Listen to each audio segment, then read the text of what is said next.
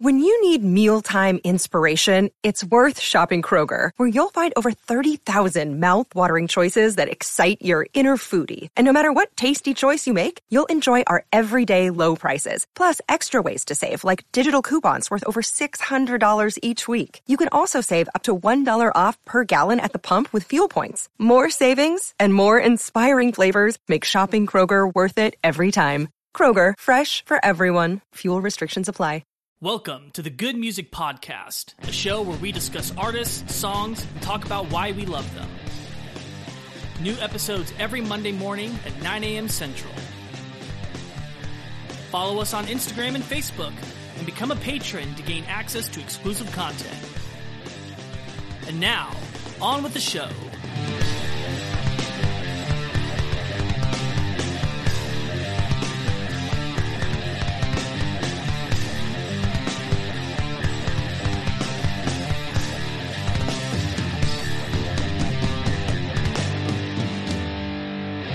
Hello, everyone. Welcome to another episode of the Good Music Podcast. I'm Lucas. I'm Grant. And I'm Ethan, and welcome to all you new people. If you like what you hear, go ahead and subscribe. We have new episodes every Monday. But if you've been here for a while, Instagram and Facebook, that's where you need to go and follow us. You can send us any band that you want us to do next. And along with that, you can see uh, what episodes are coming down the pike. And finally, if you would consider yourself a lover, lover of good music, click the link in our in the description of this episode and that will link you to the patreon. That's where you get episodes early and special access to our after hours which we will actually be continuing this week. We didn't do it last week because of uh, the uh, history of music but this week we will definitely have a bottom six for this artist and we will talk about um, what the worst songs for this band is So which brings us to lucas. Who are we talking about today Um, I'm really excited about this episode. You can say that this is going to be a killer episode. Oh boy. oh you guys The can't. joke. I am a dad, so I've got dad jokes. All right, we did the killer's really- pun. We can't do it anymore. That's That's that's our one killer's pun. We're talking about the killers tonight. But remind me, we've already you've already done an episode about the Killers. Yes. So the first episode of every month, we like to do what we call a volume two, which is where we do an artist that we've already done an episode on and expound on them. Either go a little deeper, or um, some cases we like to do a live album of theirs and dissect them as a live band. In this case, we're going to be looking at a very specific period of time, and that's going to be the early years. So why why why pick the Killers out of all the bands? What what drew Uh, you to them for the volume two? Well, first off, I really like them, and um, I wanted to do a volume two of a modern artist. We hadn't done, uh, well, we had done Coldplay, but that was like back in July, so it'd been a while since we'd done a volume two of a more uh, modern audi- artist. And so I was like, oh, the Killers, let's do that. And as well as we had kind of started to talk, we talked about them a little bit in uh, our year episode and in the Bruce Springsteen one. So I was just like, you know what? We've been talking about them a while. Let's just go ahead and do it. So for those of us that um, haven't listened to the first episode, for everybody out there, which if you haven't, go listen to it. But for those that are too lazy, give it give us kind of what makes the Killers so prolific. Why, you know, what what brings us to this point in history with the Killers? So the Killers were pretty much part of like I guess you could say the the last great rock and roll movement, which was the the a mix of the emo and the alternative uh, movement in the mid two thousands. It's kind of the last time you could say that music was or rock music was in the uh, stream, Hmm. where it was you know kind of it was these were the bands that were making waves in the music scene and uh, the Killers really were able to outlast a lot of their competition. They didn't get stuck in a 2000s sound. They always had an evolving um, sound and music, and I think that that has helped them to even now continue to be more relevant, hmm which has helped them a lot. Uh, as you can hear, even in this small little time period of really, you could say they're like uh, two and a half albums because one of them is not really an album; it's more of a compilation. But even in that small amount of time, with that small number of um, records and songs, there's still an immense amount of change that's happening. They're constantly kind of trying to push their sound forward. You really don't ever get the same album twice with them, which I think is a great, um, for the most part, the key to having a great long career. Obviously, we've talked about ACDC that particularly thrive on not changing. But then, you know, most bands they have to change in order to stay relevant. The Killers did a really good job of that. They were able to really have their foot in a lot of the big genres of that time. The first album, I would say specifically, they were kind of able to still have uh, a bit of that emo sound and feel and look to them. When you look at Brandon Flowers in, in the Hot Fuss era, he's wearing eyeliner, he's wearing makeup, he's got much more of an emo look to him. But then he pretty much abandons it right after that because he decides to take another direction with his image and with his um his kind of his rock star character. Um, but So we talked we talked about this a little bit in the after hours from last week. Uh um, and also a little bit in the Bruce Springsteen. So you you mentioned, I guess I, I'm curious about two incidents. Thing number one, in the Bruce Springsteen episode, you said there was a definitive time in the band's history when Brandon Flowers found out about Bruce Springsteen and changed and like the trajectory of the band songwriting wise, like just like shifted extremely, yes, you know. uh-huh. And then the second thing was, um, and I was surprised to know this, like the Killers, like Brandon Flowers didn't start the Killers. No, he did not. Um, that is uh, founding guitar member uh, Mark Keuning. Is that the guy that left? Yes, he uh, or sorry, uh, Dave Keuning, not not Mark. Keuning. I'm I got mixed him up with the bassist Mark Stoermer. Um, yes, he's actually he's not out of the band, but he's not in the band. He's he's like he's like on a indefinite hiatus. Um, originally he uh on the not this last album but the one before it uh wonderful wonderful he played on it but he didn't tour with them. And then on the newest album imploding the mirage he's not on it at all. But at the same time he's not out of the band. So it's kind of unclear what's going on with him because uh bassist mark stoermer also didn't tour for wonderful wonderful but he's played on imploding the mirage. He's still in the band. So it's kind of the killers are in a weird spot. I kind of don't know what's going on with them right now. Um you know obviously brandon flowers has by and far become the main creative driving force of the group. You know you can So when are is him becoming the main creative driving force of the group and the Bruce Springsteen thing are those connected? Um, I would say to a certain degree. Um, I would say that he probably started to exert much more of a lyrical and musical influence, but as far as the sound and the instrumental approach, I would say that uh, Dave Keuning still had a lot of control in the era that we're going to be talking about tonight. Because Mhm. as you can tell, it's very guitar driven Yeah. Mhm. you can tell that you know that's that's kind of where the music is coming from first and you have a feeling that you know the the lyric brandon flowers was always in control of the lyrics but you can tell that he's less in control of the overall direction of the music in the early stages that he's more you know that the that the music is being written more by the instrumentalists of the band Yeah. And that you know he's just putting the um the the lyrical and vocal aspect to it. But then when you get to day and age which is what comes the first album right after this period you can tell that there is uh an immediate shift. There's there's a much more pop sensibility being written than rather than more of a rock and roll Do you have a preference on which um like do you like Sawdust and before or Day and Age and After better? Man, that's tough because it's almost I like them for different reasons. Yeah.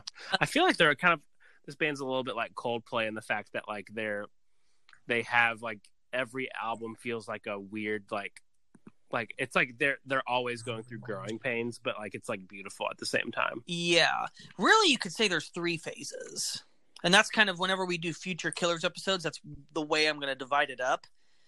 So phase one is what? Is what we're talking about tonight, which is Hot Fuss, Sam's Town, and Sawdust. Because really, Sawdust is like I said, it's not as much of an album. It's they did they only wrote two new songs for that album, and the rest are all like cleaning out the vault, all leftover songs that didn't make the previous records. So that's not so good of an album, really. It's it's got some really great stuff in it, but it's also got Yeah, the a Sam's Town, like- the Sam's Town that they did on Sawdust is incredible. Really? yeah. Okay. Uh, like the the the piano version of it is like that's my favorite version. Hmm.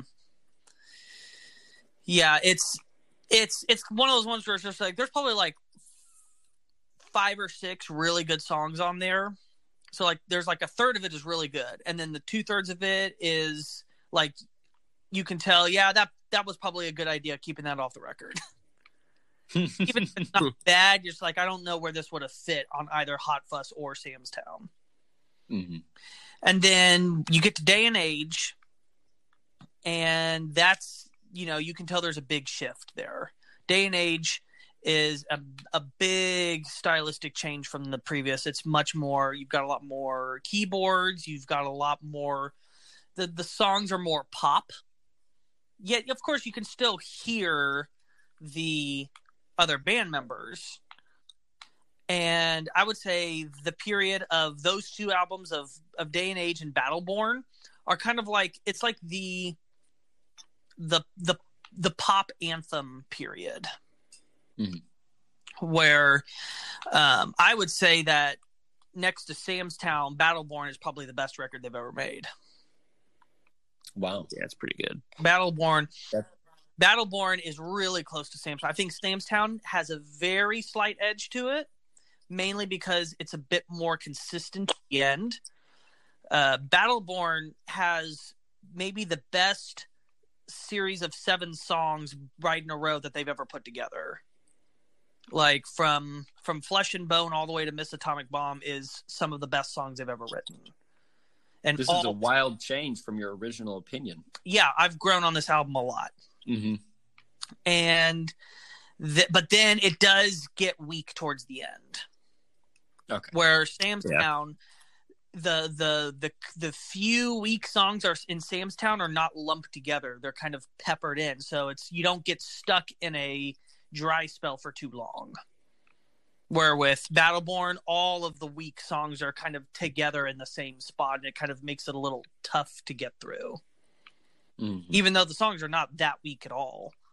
Um there's It's just in comparison to yeah, Uh, in comparison to the front half of Yeah, it's a The fr- the letdown because I mean, six. you're listening through Battleborn and you're just like, surely the next song can't be as good as this, and then it is. You're just like, good God, Mhm. and then and then and then it takes a a significant dip. I would say the one great song after that period is "Be Still," which "Be Still" is such a beautiful song. But then, you don't like from here on out. um, it's okay. Again, I think it's hard to say because like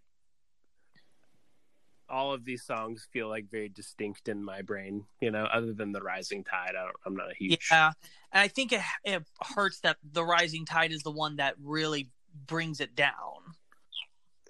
yeah, But and then yeah, but so that so I feel like that those two albums really complement each other. It feels like Day and Age is a bit more of a growing pains album. I would say it's one of their most inconsistent albums. yeah. When it shines, it shines really brightly. When it doesn't, it's very forgettable. Particularly the back half of that record. Um and then Battleborn just feels like it feels like that that's the album that they really were building towards. Kind of all the changes that they were making. Battleborn is kind of like the culmination of it. And then you definitely feel that um, there's there's this there's this change. It's kind of like they're not going to outdo Battleborn, so they in that style. So they they really make a shift, and there also is probably not a um, coincidence that there's a long hiatus between Battleborn and Wonderful Wonderful. It was like a five year period of no music, except for the You're, occasional. you're not counting. You're not counting the. uh Don't waste your wishes. Yeah, because that's that wasn't recorded at one time. That was another compilation record from like 2006 to 2015. They released uh annually a Christmas single every year, and that album was just a collection of all those singles over the years. So Hmm. it's like it wasn't really like an album that they were working on. Yeah. it was just like you know here's a here's a collection of all of that stuff. And so when you get to Wonderful Wonderful, you definitely feel this stylistic shift. It it almost feels like it's it's even walking away from uh from pop. It's kind of like it, it kind of starts to embody this I don't even know how to describe it.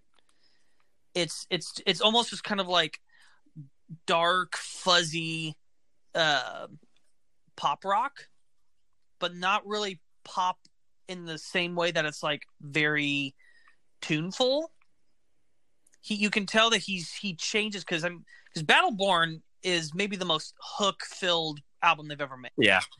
To where it's just like you can tell that he was painstaking over getting every melody exactly the way he wanted. With both Wonderful Wonderful and Imploding the Mirage, there's almost this walking away from clean melodies. Uh, Which high risk, high reward on that. Yes, it makes for some really great songs. And then other times you just you're you listen to it and you're just like I kind of don't know what the song is trying to tell me musically. Yeah, and you couldn't think back and remember the hook. Mm-hmm. Which for Mm. a, a band like the Killers, especially as they continue to move even more away from a live band sound, you're not even really having much of a band to focus on when the vocals are not super uh, appealing melodically. And then it kind of Yeah. leaves you with a, uh, just I don't know what to do with this song. And so I I felt that both Wonderful Wonderful and Imploding the Mirage have had that feel to it. So and so it, it definitely feels like they're both cut from the same musical cloth. And so that's that's kind of how I'm dividing their period so far. I think it'll be interesting. They've actually said that they're already working on the follow up, that's cool. probably because they're bored in quarantine. Yeah. They can't tour, so it's like, well, I guess we should make another album. So it'll be interesting to see if that's true and if it comes out quickly, what that will be. If Mhm. it'll be a continuation, if it'll be still part of this era, or if it's going to signal in maybe a new direction. I, I Mhm. feel like imploding the Mirage, which was their most recent album. I feel like imploding the Mirage is taking a step back to where Battleborn was with the hooks. Yeah, it, it feels it feels more, but I have to say I think the songwriting overall was stronger on Wonderful Wonderful. I went back and listened to it again to do the ranking for the songs. Yep. And I felt that those songs stuck with me a little better than Imploding the Mirage did. Mhm. Um, at least there was there was some um, there were some interesting musical ideas being put forth Mhm. where in um in imploding the mirage it felt less so Yeah, I don't. I don't think that imploding the Mirage was very uh, was a risky song. Was a risky album. no so but yeah that's how that's how i'm uh dividing all of this up. And I, that's gonna kind of be because they don't really have a big live record for me to pull from. I mean you've got the live at the royal albert hall but it's not something that is like this is a different side of the killers that we need to hear. From watching them live they're they're a band that they do have their peculiarities live, but they're pretty much kind of just doing what they do on. Yeah. It's not something where it's like this is a dramatic retelling, and that's not a bad thing. So, is there other than the music in Phase One, which we're talking about today? Is there any other? Is there anything else that was happening kind of in this Phase One period with the band? Um, let me think. There, there is this evolution, like I was hinting to earlier, of Brandon Flowers trying to figure out what kind of frontman he wanted to be. Yeah. Um, he definitely had this crisis, and you can really hear even Hot Fuss feels so far removed from the rest of their catalog. Yeah. it's really a unique sounding album for them. Especially and I would say the biggest reason for that is Brandon Flowers and his vocal approach. Yeah. You almost feel like he's trying to be one of the classic rock stars in that first record where he's creating this larger than life, you know, rebellious attitude. Yeah. It's definitely closer to punk. Yeah, and and even emo, I would say. Yeah. Mhm. He I would he doesn't have that um that that approachableness to him. He definitely has this um this this air about him, this cockiness, this um this this air about him. And that's really whenever you listen to uh, the wonderful wonderful song the man that's what that song is about is him re-examining that past version of himself. Hmm. he and and realizing what a uh, what a butt he was and and just just like he looks back and is just like ugh i don't like who i was then and he even and he realized it as he was getting in because he was starting to uh, walk down the road of potentially doing the sex, drugs, and rock and roll thing. And he, Mm. and he was able to catch himself very early into that and realize just like, wait, do I really want to do this? Because he said Mhm. that whenever you're in the mid 2000s, you now have enough of the hindsight to see what that lifestyle did to all the great artists. And so Yeah. was just like, you know, it.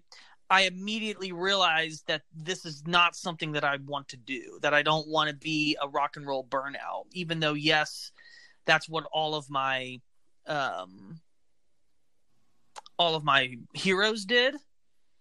That you know, it really didn't uh, work for them that well. It, they it it ended up backfiring on them because they ended up having short lives, uh, crippling addictions Mhm. and you know he's just like i uh i i need to make a change because i see myself starting to go down and that's when he discovered bruce springsteen and saw someone that didn't fall for all of that and Mhm. um was just like i can have this image that's not this crazy wild man front man that is so arrogant and so narcissistic and i can uh I can have a more wholesome image of someone that I'm not going to be embarrassed for my kids to see. I feel like it's almost accepting like I can be myself. Like I don't have to Put I don't on a have to front. pretend to yeah. I can be the front man without putting on a front. Yeah. And because of that, also, he said that it's been really great for him to retain a very good degree of privacy in his personal life. Yeah. He wasn't someone that was putting his entire life on display because his whole life was going in and out of the best restaurants and clubs and, you know, having the big celebrity romances. He Yeah. was able to just kind of, you know, have a family and live his life. You know, he's been married to the same person for this whole time and has kids and um he's Mormon actually, which I thought was very interesting when I found that out. Starts Yeah, to they have a ton of like religious religious- references in their songs. yeah, that that started to make a lot more sense. And just that he was able to he was able to be the fan of one of the biggest modern rock groups but still like not succumb to the rock and roll lifestyle. Mhm. And you know, Bruce Springsteen was a big part of that. He saw just someone that he could that he could idolize and copy. And you can tell immediately in Sam's Town there's massive difference in the way that Brandon Flowers carries himself and presents himself. hmm hmm Like in, in Hot Fuss, he's he's got that that that fake sleazy British accent where he's he's intentionally kind of putting this, you know, because he's he's orig- the band is originally from Las Vegas, but you know, is uh is fitting for the sound of that first album. It's it's got this it's got this larger than life, very very sleazy feeling to it and um, he he creates this character that fits well for that tone but then you don't get this that same feeling in sam's town where he's he and sometimes he feels very um very aloof very uninterested. This you know this kind of like you know i'm gonna put on this confidence of making you think that i don't care. Yeah. and you look at their music videos like um the mr brightside music video is very scandalous Oh yeah, yeah. The first time I saw that, I was like, "Oh, this is just another emo band" because of just the way that it was like, the way that it was presented and the way that it looked like, and of course, obviously, the way that like Brandon Flowers was like dressed uh-huh. and and all that. like immediately they they walked away from all of that. Now of course i think that had they not done that in the beginning they probably wouldn't have gotten as big as quickly. Because i mean that first record they instantly shot to the top Oh, I'm pretty sure. like you know it did not take long for them to um uh become one of the biggest new bands like mr brightside just like shot to the top of the charts it didn't go number one none of their songs have gone number one but They're sitting you know, at it was- over a billion plays for Mr. Brightside on Spotify. Yeah, so it, Wow. it's one of those songs that has certainly become iconic. I would say it's probably one of the most iconic rock songs of the 2000s. hmm It's an it's an era defining defining song.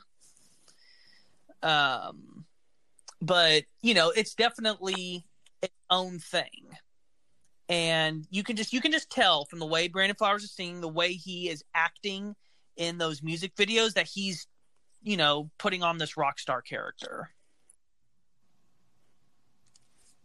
Do you think that he pulled it off? I think that he pulled it off in that album. I think that it would have gotten old had he kept doing it though.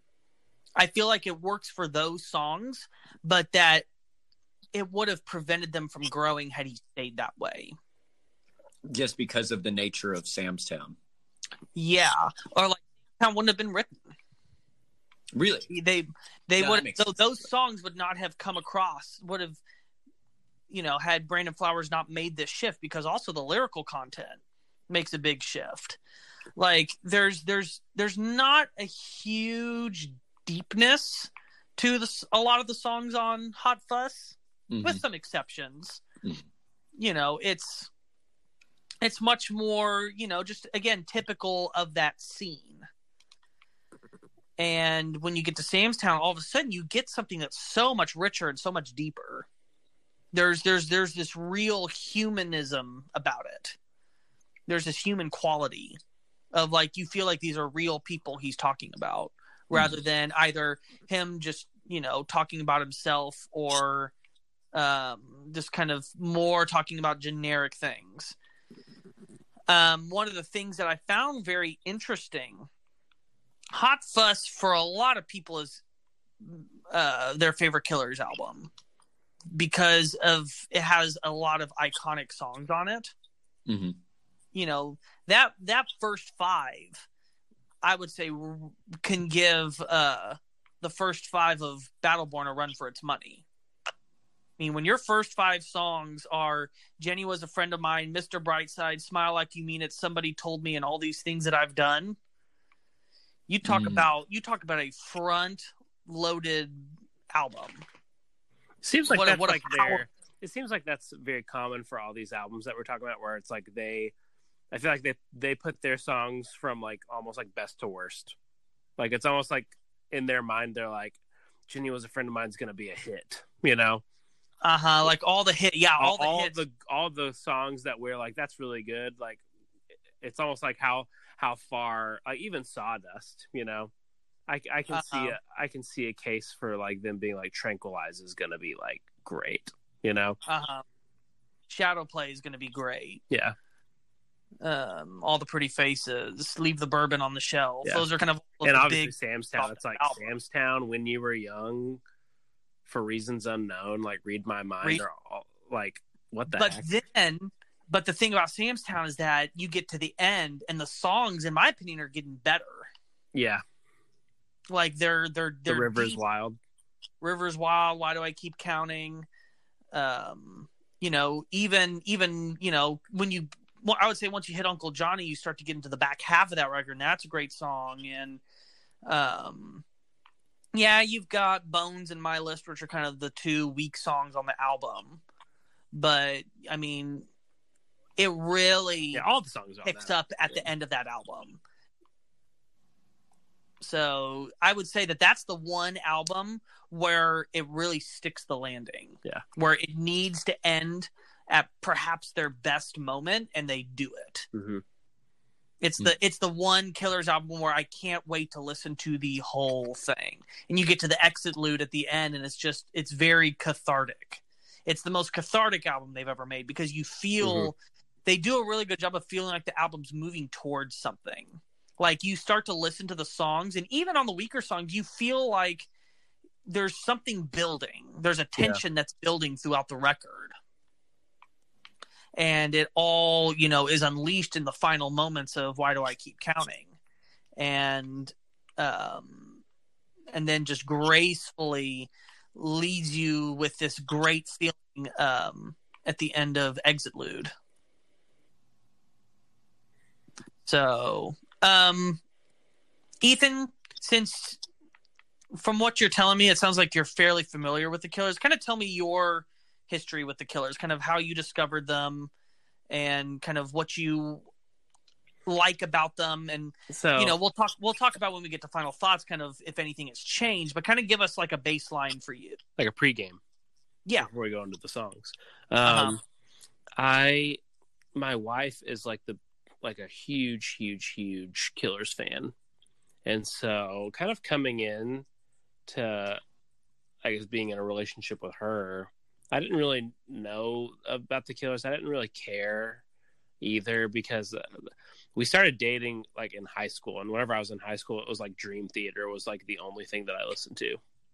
Yeah. I did not listen to Yes. anything other than Dream Theater. My life revolved around Dream Theater, and then late high school, my life revolved around like it was starting to get less Dream Theater and like very like jazz fusion, which is pretty much like Dream Theater but jazz. uh-huh Dream Theater with the saxophone. Yeah, Chick Corea is Dream Theater jazz. Um, and so I I had always been like an extreme like all of my musical taste was like on the outer edges of like musical accomplishment, you know. Yeah. And it wasn't until um it wasn't like over time my my taste has almost kind of started coming back to center and more back to the roots of like songwriting and like just melodic structure and hooks and stuff, you know. Not that I don't like really good musicianship, but yeah, I've I've started being like, oh, I can appreciate like something super simple, you know. yeah Good songwriting as well as good talent. Yes, like all of it together. I, I kind of was just like, oh, the Beatles suck. Why do they suck? Because they just play the same thing over and over. It's so stupid, you know. And then coming, and then I I've now come back and realized that that's not the case. So, I I would say over time, it's more like I've just been exposed to the Killers over time. And at first, I was like, oh, she listens to the Killers all the time, which she she does listen to the Killers all the time. But after like listening to it over and over, I'm just like, man, these hooks are good. And then it's just like, Mhm. man, this is these lyrics are really deep. And then it's just it's it's more of like a, a war of attrition with the Killers, you know, where over Mhm. time I've developed a fondness for them just because I feel like after pretty much being uh being exposed to them so much and my ear just picking up on it so much uh it was like how on this podcast it's like we're kind of forced to listen to the artist, you know, Right. and we're forced to to sit down and, and live with it and and and think about it and critique it. The Killers were like the first experience that I'd ever had with that because like being in the car or on a road trip or something like whenever she picks the music, she plays the Killers. And so the Killers was, was really the first band that I had been exposed to that wasn't in my norm that I found a fondness for afterwards. And now I I would I've become a fan. I've I've I saw them whenever they came to Oklahoma City in like twenty Ooh. in in I think that was late twenty eighteen Wow. or early twenty nineteen or somewhere around there. hmm Lucas, I think you went to you went with to that show, right? No, I have not seen the Killers yet. Uh so I, the cool story from that is like the concert like it started like storming like towards the back half of the concert and they had to end early but um it started raining during one of the songs and people started leaving. And but like the people that didn't leave like the energy like went through the roof. Like whenever Oh yeah. because he was like uh it's raining but we don't care if you don't care. And everyone's like "Yeah," and like just crazy. And they would like shoot off confetti and it would get like caught in the rain. And so it was this like crazy looking it was like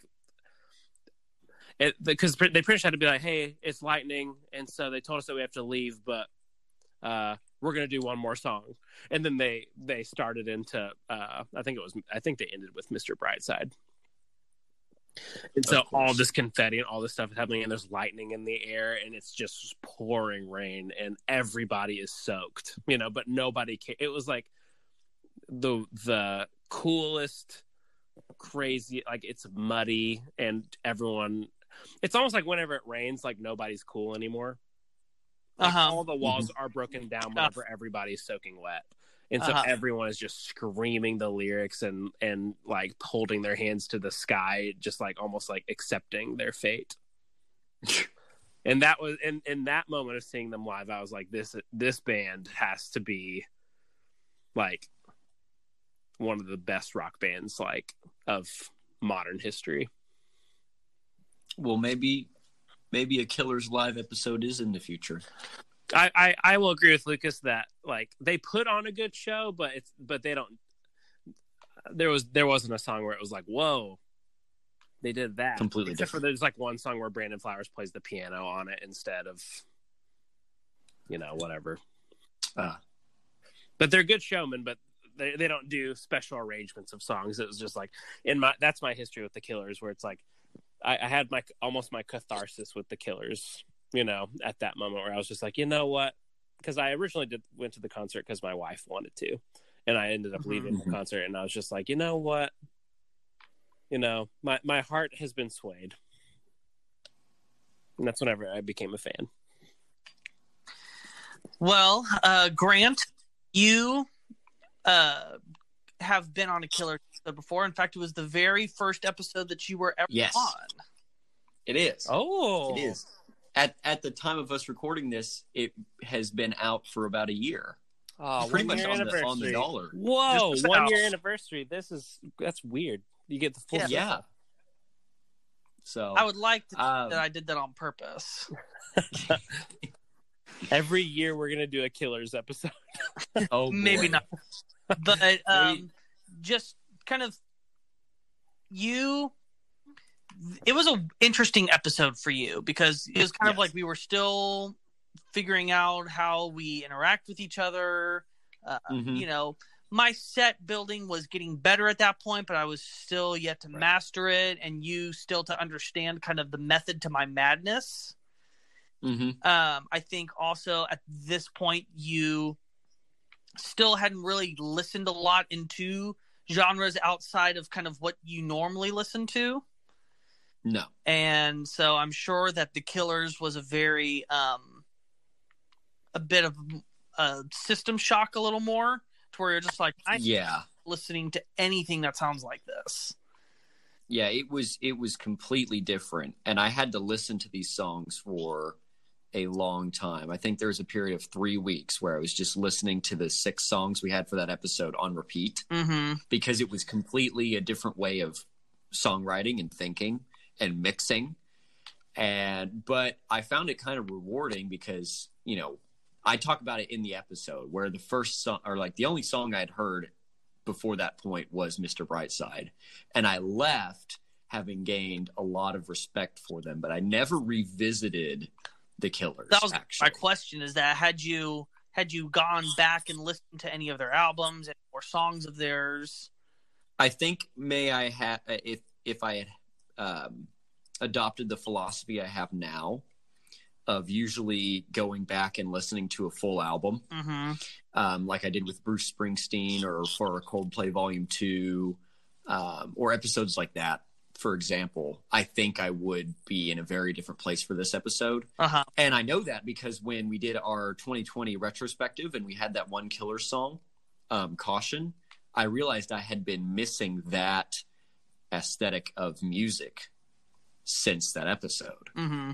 And, I, and it, it felt very familiar and it felt very familiar in a very good way, which is, which is weird because we are talking about their early um, career, but that um, song that we had featured, of course, came out last year. And so the fact that they can change their sound, like you were just talking about, you know, a couple minutes ago, and then still remain distinctly, you know, the killers is, I think, of course, part of their longevity, Yeah. Which we talked about with with Rush as well. Mm-hmm. Really, any great band. Queen was so good at it. The ability Right. to have a lot of flexibility on what kind of songs you write while still remaining uniquely you, I think, is Mhm. the ultimate uh, thing to tap into as far as being um, a um, a band that has longevity that is Mhm. constantly um, relevant. Hmm I will say you're you're talking a pretty good game about Battleborn and Hot Fuss, or at least the first half of Hot Fuss. Now, don't get me wrong. Uh, Hot Fuss does have some great songs on the back end. It's just not as consistent. Like uh, Change Your Mind and um, Midnight Show, Believe Me, Natalie, uh, even to some extent, Andy, You're a Star. Ha- Mhm. They've got it's got some great moments, but it's also got Mhm. some got some downers like On Top and Everything Will Be All Right Mhm. uh, Midnight Show is okay, not great, but at, you don't listen. And what we'll find whenever we talk about their worst songs is that really they are lacking in truly bad songs. Even the songs that are weaker, you still listen to go, hmm, I like that. I probably won't remember it, but it's not bad. Mhm. That's good. So they're not going to make That's it very far in our in our. Uh, Well, I don't know though. tournament. The the song that's at the bottom is astonishingly bad. by the way, if you don't know, Oh. in our after hours segment at the end of the year, we decided that we were going to pit all of the worst songs of all these artists, and we were going to do a massive bracket to determine what the worst song that we listened to in 2021 is. So that's another reason to become a patron. That's that's what we mean by making it far in the bracket. That's that's gonna be a fun time. That's going to be that might be like three after hours episodes, like going through round one, round two, and round three. I Uh huh. I will say I'm glad that we can do these volume twos where we look at a specific era because we can focus on you know certain albums more than we would in a main episode. I feel like I've wrapped my mind around Hot Fuss that it's essentially a bunch of songs that they decided to put on an album that kind of had the same style.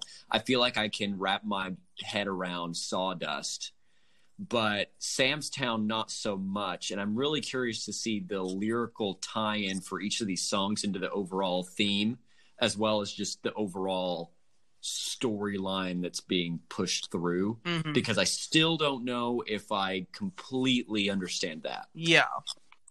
Sam's Town for me is a gift that keeps on giving. I kind of discover new layers about it each time I go back to it. Okay. So then you completely haven't or haven't completely wrapped your head around it either. I feel like I've got a pretty good idea now to where I can talk authoritatively about it, but Mm-hmm. I know that there's still more to unearth. Okay. well. Um, do you guys have anything else you wanted to bring up or ask? I'm ready to get into these songs, baby. I am ready to unearth more. Um, all right, then we'll go ahead and take a break. When we come back, we are going to talk about the six killer songs that we have selected for this episode. So stay tuned. We'll be right back.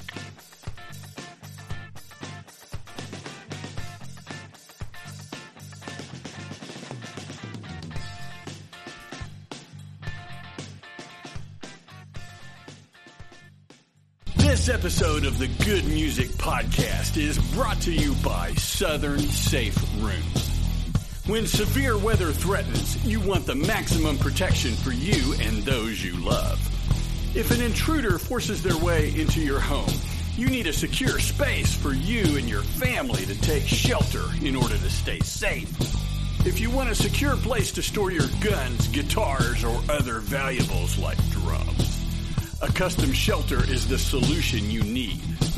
Southern Safe Rooms builds custom certified safe rooms that can be installed in your home, garage, workshop, or anywhere you have a concrete reinforced slab. Southern Safe Rooms builds all of our safe rooms in Tulsa, Oklahoma, and can install them on any reinforced concrete slab. The Southern Safe Rooms custom storm shelters can withstand wind speeds of up to 250 miles. Southern Safe Rooms have been tested by Texas Tech University and are built to exceed FEMA standards to withstand an EF5 tornado. The Southern Certified Safe Room is constructed with the highest quality materials, far exceeding conventional storm shelter construction. With over 110 years, count 'em, of steel manufacturing experience, Southern Safe Rooms knows how to build a secure shelter for your home.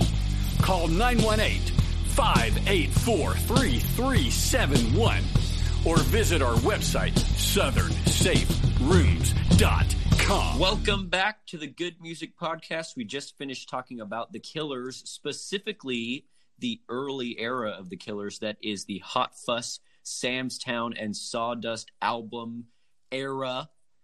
And this is volume two, so if you haven't listened to the volume one, be sure to go listen to that.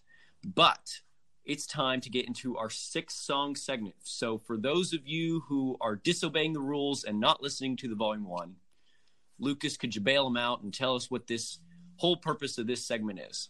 So this is the point of the episode where we get to just talk about some of the songs, and it gives us a very um, concrete picture of what their music is like. Especially in this volume two, it's going to help us to really understand what the band was like in this early period. And um, this is not meant to be your intro to the Killers. That's what the songs in the first episode are for. Uh, if you want a set of songs that, like, oh, I've never listened to the Killers before, go listen to those songs first. That's going to give you a great idea of what the band is about. This uh, set of songs is going to really serve to define a very specific era of the band. And so, because of that, there are going to be some uh, deeper cuts. So, we're kind of going to dig a little deeper on this episode. But if you have listened to the songs in the first episode and you are very familiar with the Killers, then the way that you can listen to these songs is by going to uh, the link in the description of the episode that will take you to a Spotify playlist that has not only the songs from this episode, but all the songs from our previous episode.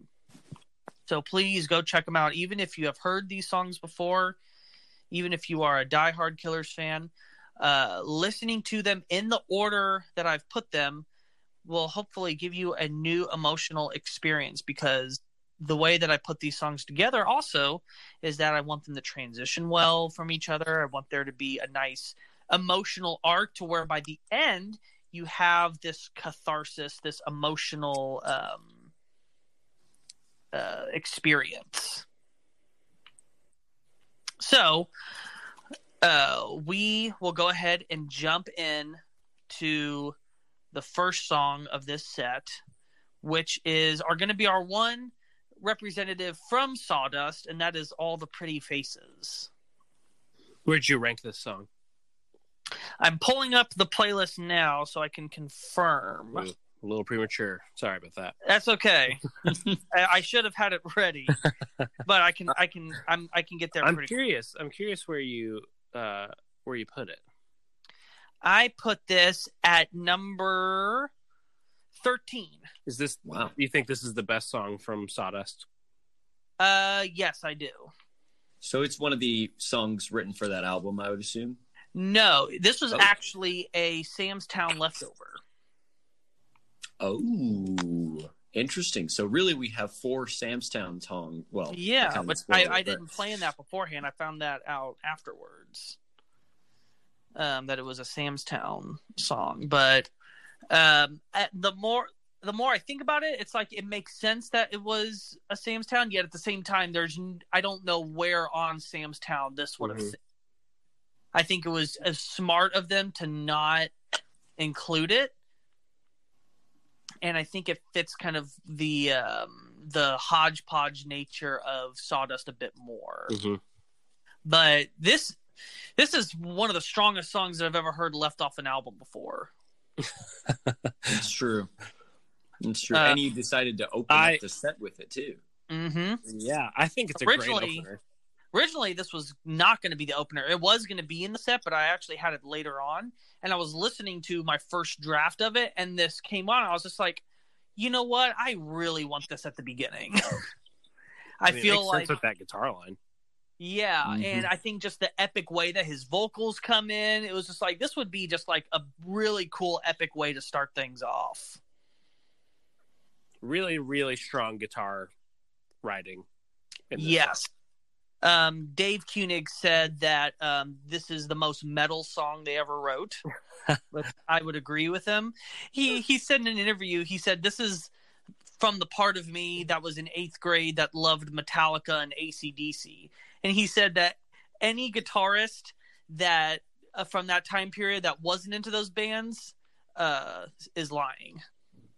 Because every middle school kid that played guitar loved Metallica and ACDC Yeah. and all those bands. That's like pretty much what, you know, that's what you start on. Yeah, that's the. I mean, I think we all have that story, like all three Yeah. of us, where it's like we start out in heavy Metallica, and like we start out with that energy, and then we just grow from there. hmm Mm-hmm. But yeah, there's this is definitely, and I feel like this also sets the tone for what kind of songs we're going to hear very strongly. Oh yeah. Like you know, this Oh, is yeah. this is this is the era of the band where the full band is in view here. Mm-hmm. where it's just you know there's not it's not continually buried under lots of production hmm And and a big thing that you mentioned before this episode was that this is kind of their well, I think you did mention in part one too, is that this is like their guitar driven era more than any other era. uh-huh And you can certainly hear that. I mean, like the guitar is carrying the counter melody here yeah instead of just playing chords. There's a lot of chunking and and and uh, palm muting and weird chromaticism and stuff like that. So I feel like Yeah. the verses of this song are what make the song so good. yeah um i i really love the uh the choruses on this song i Mhm. feel like that that's kind of like what really puts the song in another realm like it takes it to another but yeah the verses are really strong i love the drum groove I hear how uh ronnie Yeah.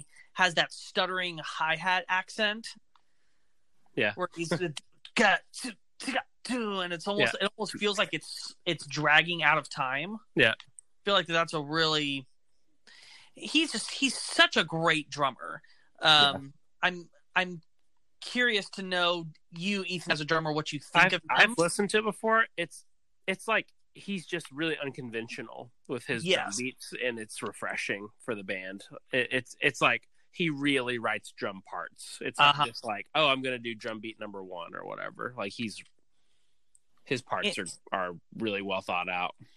and he has an insane amount of feel Yeah. like you just you hear his his grooves and it's just like it's it's got he uses so many ghost notes and just he has such a great fluidity to his playing and i feel like that this group of songs really highlights his drumming really well So what's all? Uh, what is all the pretty faces about? so from what i gathered this is a song that brandon flowers that was an experience he was having in his real life by this time he was married but he was newly married and i think that this was about the toll that being a touring musician takes on marriage. About when you're hmm. when you're away all the time that it's it creates this distance. Yeah. you know the, the whole thing being you know he's he wants to be closer. He that's why he's yelling help me out i need it. He's he's saying i don't feel like loving you no more but i want to i'm you know i'm i'm caught up in this whirlwind. I've been spent two long years in a strange strange land. I'm pretty sure that that refers to uh, being on tour. Yeah, that's about that time that they wrote this they had been on tour for two years. And i think that this song is like this desperation when he sees that the relationship he cares about the most is on the ropes yeah. um originally i thought this was like at surface value i thought this was like a stalker song Hmm. like uh you know the whole line you're not going anywhere without me um i but as i looked at it more i felt like he was saying like the you're not going anywhere is means it's like you know you're not giving up on me yet we're gonna we're gonna work on this but right now it seems like there's no hope this constant feeling of i don't feel like loving you. I don't feel like touching you. He recognizes and then the second verse with all the pretty faces i think is the temptation that he's experiencing on a daily basis as a big popular rock star. He sees all the pretty faces every day and they're and they're they're haunting him. He's kind of trying to figure out how does how do i stay away from the temptation of just picking any old floozy that comes my way because i'm a famous rock star so Wow. that, that that's what i'm pretty sure the song is talking about i wasn't able to find any authoritative of like brandon flowers says it's about this but just judging from what I was able to find out, I'm pretty sure that that's uh, that's what it's saying. I mean, I would say that sonically, right? I'm kind of I'm kind of switching gears here, but I'll, I promise I'll come back. i sonically, it sounds a lot like, from my understanding, what Sam's Town sounds like. Yeah, But lyrically, I'm I'm guessing it doesn't fit because it doesn't fit the overall theme. yeah, I would I would Okay. probably agree that that's why it got axed. Okay. It doesn't it doesn't fit, you know, because Sam's Town is like a quasi concept record, not in Mhm. the sense where it's telling a narrative where you can say like, oh, Mhm. here's the start, here's the beginning, here's the end, but rather it's it's painting a picture of a of a Mhm. small town, probably a small And town this- very similar to where Brandon Flowers grew up. And this just isn't part of the Yeah. the picture. No, Okay. yeah, this is. I'm pretty sure probably when they wrote the song, they hadn't settled on really what Sam's Town was going to be, and as they Mm. as they started to kind of figure out what it is that they wanted that album to be, they were just like, yeah, all the pretty faces is a good song, but it doesn't fit. Mhm. So that's uh that's that's my hypothesis of what uh is going on here because I mean that this song is so strong. Like like I said, Yeah. I put it at number thirteen, so it's not like I don't feel like there's a song that's like, well, this song's not good enough to make the album. Um, and I feel like um, it was more of a thing where it just didn't conceptually fit because Sam's Town is kind of the one record where there is a consistent theme throughout it, and all the Mhm. songs do share um, that connection. Even though, Um, yes, I- they are um, rooted in personal stories of Brandon's, they're still, you know, existing off of this uh, off of this theme. I think you had mentioned that with uh, Caution in our 2020 retrospective, and that they had had that song for a while, but they didn't have an album to release it on. Mm-hmm. And I think that that one, in a different sense, now knowing that Sam's Town was so special, it it, it that Caution was not released until they had an album that sonically fit. Mm-hmm. But okay, Which um, so they they they enjoy consistency, Yes. which is good. By the way, um, Brandon Flowers has said that uh, Sam's Town is still his favorite record he's ever done. There you go. It holds a he says it holds a lot of sentimental value for him because he feels like it's when he really discovered who he was as a songwriter. Mm-hmm.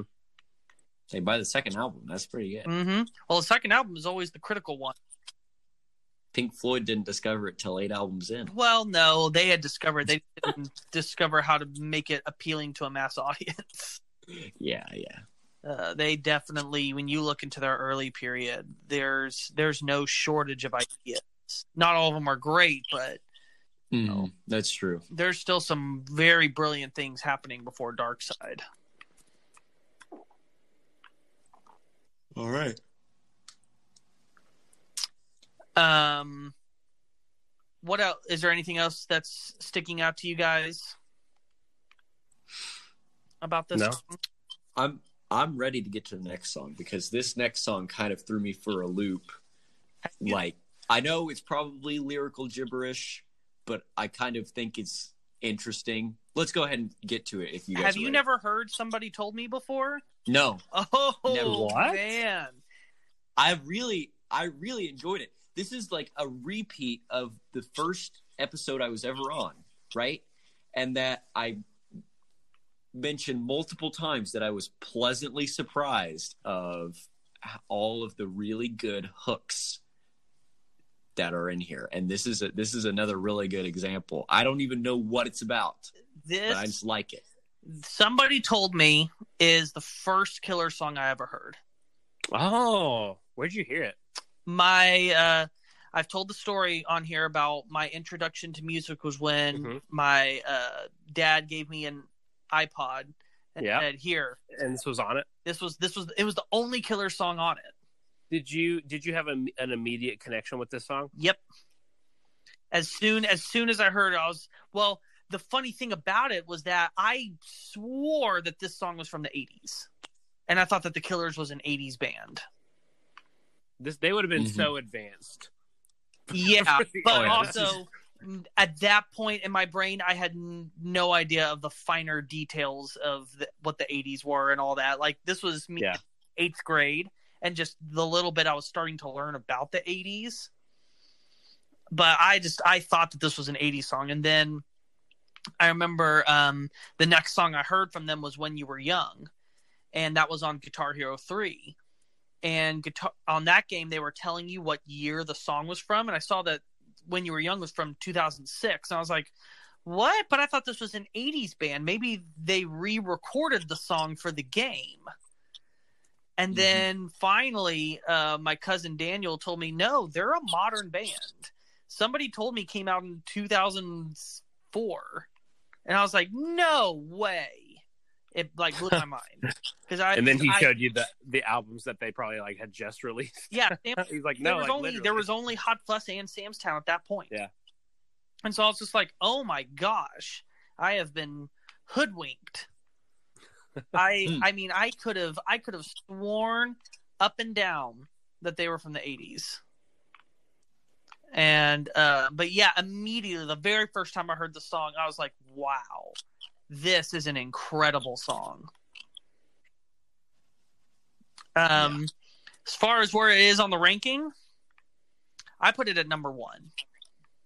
Number one. Ooh. I think that more than any other song they've ever written, this is the most lightning in a bottle composition they've ever had.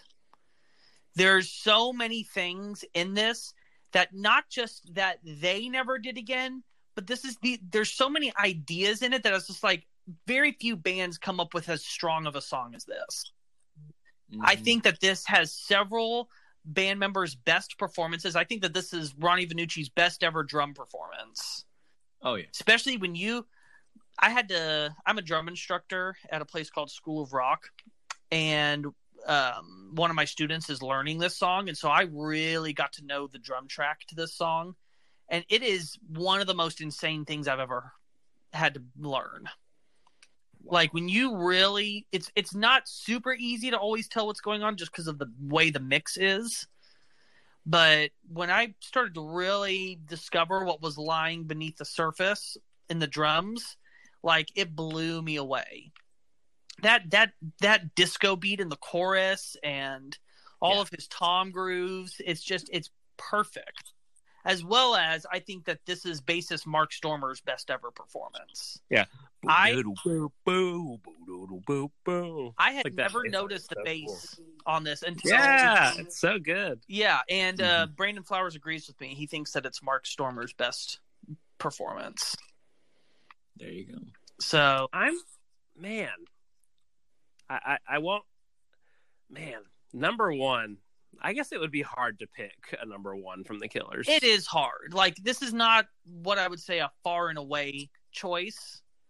Where it's just like, well, duh, this is the obvious one. I just, to me, there's this, there's this magical quality to this song where it's just everything came together so perfectly. hmm and things that I just again I feel are very um unobvious. Like this is a song where I was just like, I don't know how they came up with the idea to write a song that sounds like this. And not only Yeah. that, but to make it sound as good Yeah, it sounds so good. like every aspect of this song works perfectly. There's mm. not a single thing in it that's like, well, they could have done that better. The the weird synth stuff, I didn't like it as at first, but like when I grew to expect it, then I started to agree with that sentiment that like there was not a Dude, that synth line and the break with the whip, whip. Yeah, it's just that- like oh, moment that's so perfect. yeah. It's perfect in every way. Oh yeah, and just all the all that stuff in the intro is Mhm. and just like the the little bass line that plays at the beginning, the boo doo doo doom doo doo doo doom doo doo doo doo doo doo doo doo doo with the drums and and then yeah, Brandon's performance is so good on this song. I think that this is I think it's his best vocal performance on Hot Fuss. I think that he he captures the mood of the song perfectly. Um and the hooks are so strong as well as what an iconic chorus. I mean Yeah. everybody has heard that chorus at some point.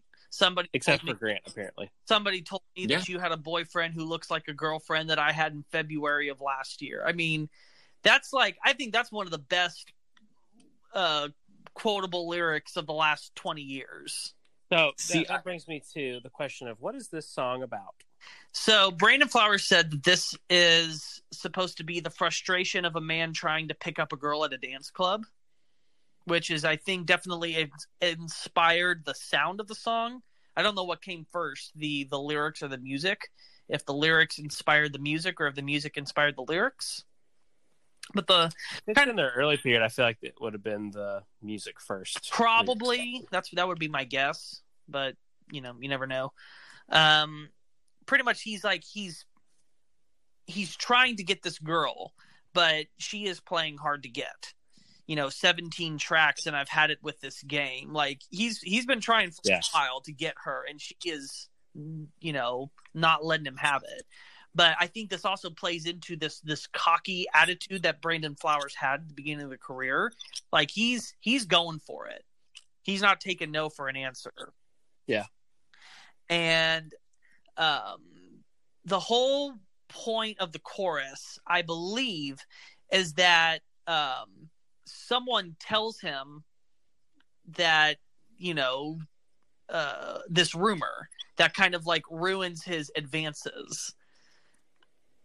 And I think that it's it's not super clear. I think also in a certain aspect it's kind of like lyric for the sake of having a good hook. because it doesn't make a lot of logical sense of what that means if somebody told me you had a boyfriend who looks like a girlfriend. It feels more like that's just like that's a great lyric to sing. But I think if you were to tie it to what's going on, it's kind of like he hears that this rumor about her and it like messes up his night. It kind of like throws him for a loop and he's just like he can't pursue her anymore because the second verse is he's trying to now move on in the night and go for someone else but he finds that all of his confidence has been taken. Uh, ta- uh, ready, ready. Let's roll on to something new, taking its toll, and I'm leaving without you and you know never thought i'd let a rumor ruin my moonlight like apparently the rumor ruined his night um not because i think the, the the the startling revelation is not only is she taken but uh she might be a lesbian and the person that she might be a lesbian with is his old girlfriend so I think he's. Hmm. I think it's not something that's supposed to be super deep. Kind of like I was saying with Hot Fuss, that wasn't usually the focus. I think honestly, that whole line, if somebody told me you had a, the whole thing, I think was something there was like, this just sounds really cool when we sing it. Yeah, yeah, I do remember in the first episode you saying that line to me, and so when it and I didn't realize this until this episode, like us recording. But when I heard it, I was like, you know, this sounds familiar. I must have heard this song before, but I never heard the the melody before. But I do remember you saying it, and it sounded so absurd. Mm-hmm. Like it didn't sound. We were going through last episode in our music history episode, and you would read off the lyrics, and it'd be like pure poetry. But like the lyrics in this song are just confusing. Yeah, I think, but at the same time, it's like But that's not the those point. words work so well with that song. With the you song, change yes, the words yes. and the and it doesn't work as well. I just I think to me there's this there's this alchemical sense to this song. It's why I think it's their best song. There's this unspeakable greatness. You can't even really describe why it's great. It just is beyond explanation. Where other songs just feel like you can you can it. logically find out why it's good. This song just kind of is. And like again, you break down the lyrics and Mm-hmm. it's like it's not telling me anything deep yet. Why does this song feel so good? And I, I Yeah, think the that are just I think that this was a song, especially for them writing it on their first album, to write a song this strong. I think that this doesn't sound like a song written by an amateur band, and they were an amateur band at that point. I think you just you put all those things together, and I think that this is just like the killer song, where I just think that it's just it works together exactly the way that it's supposed to. By the way, It's it's I- it's a sum of the parts I can give a little context to, and I, I meant to do this earlier on where the other songs in our previous episode rank as well. I Oh can yeah. take a little time. Uh, Here with me is at number two. oh yeah. Uh, all these things that I've done is at number three. Okay. Mr. Brightside's at number six. Uh, when you were young at number eleven. Um, 11, 12, 13, 14. Sam's Town at number seventeen, and This Is Your Life at number nineteen. Wow. So they must have a really strong catalog. Yes, they do. For Sam's Town to be number seventeen. and that that's my thing is like Sam, I feel like Sam's Town is a um, songwriting masterpiece, Mm-hmm. and it's number seventeen. You look at what all the songs around it are, you're just like, good God, these are just all great songs. So, but To have, to have written 16 songs that are better than Sam's Town, if any other band would have written Sam's Town, that would have been their crowning achievement. yeah, Mhm. yeah, Sam's Town's not even the best song on that album. That's how that's how Yeah. good that album is. That's not a knock at the song Sam's Town. Um, but I'm I apologize if it sounds like I was kind of talking in circles around why I put somebody told me. But do you guys kind of understand Yeah. what I'm saying? Yeah. To me, I just I just think that this is a song that to write early in your career to write yeah, something ridiculous. that something that is so good. I just think you can't and as well as just this song has become one of their one of their iconic songs. Like this is one of the songs that made the Killers big. Yes, um, Mr. Brightside was that first spark and has become their most iconic song.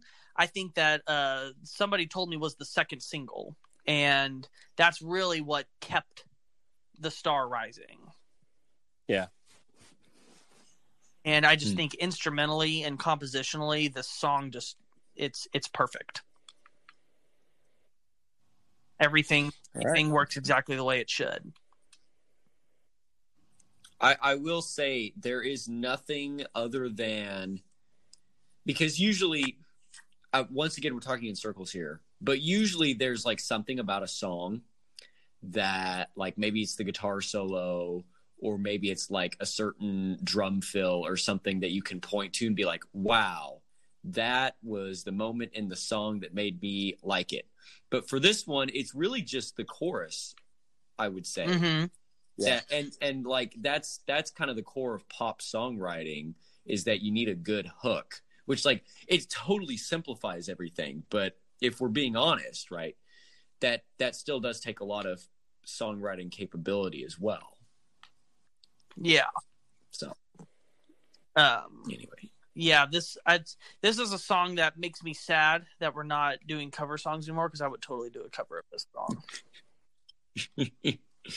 oh man okay But we'll go ahead and move on. We're gonna finally start talking about Sam's Town wow all right when everybody else refrained. My uncle Johnny did cocaine. oh man He convinced right in his brain that it helps to take away the pain. maybe he was wrong maybe he was right only one way to find out So I think this After- song is the most deserving to feel like, you know, like what is it actually about? So this is Like Oh, what's yeah. the storyline? uh Brandon Flowers actually has an Uncle Johnny. This is this is a real person in his life. And this he is describing exactly. He was a cocaine addict.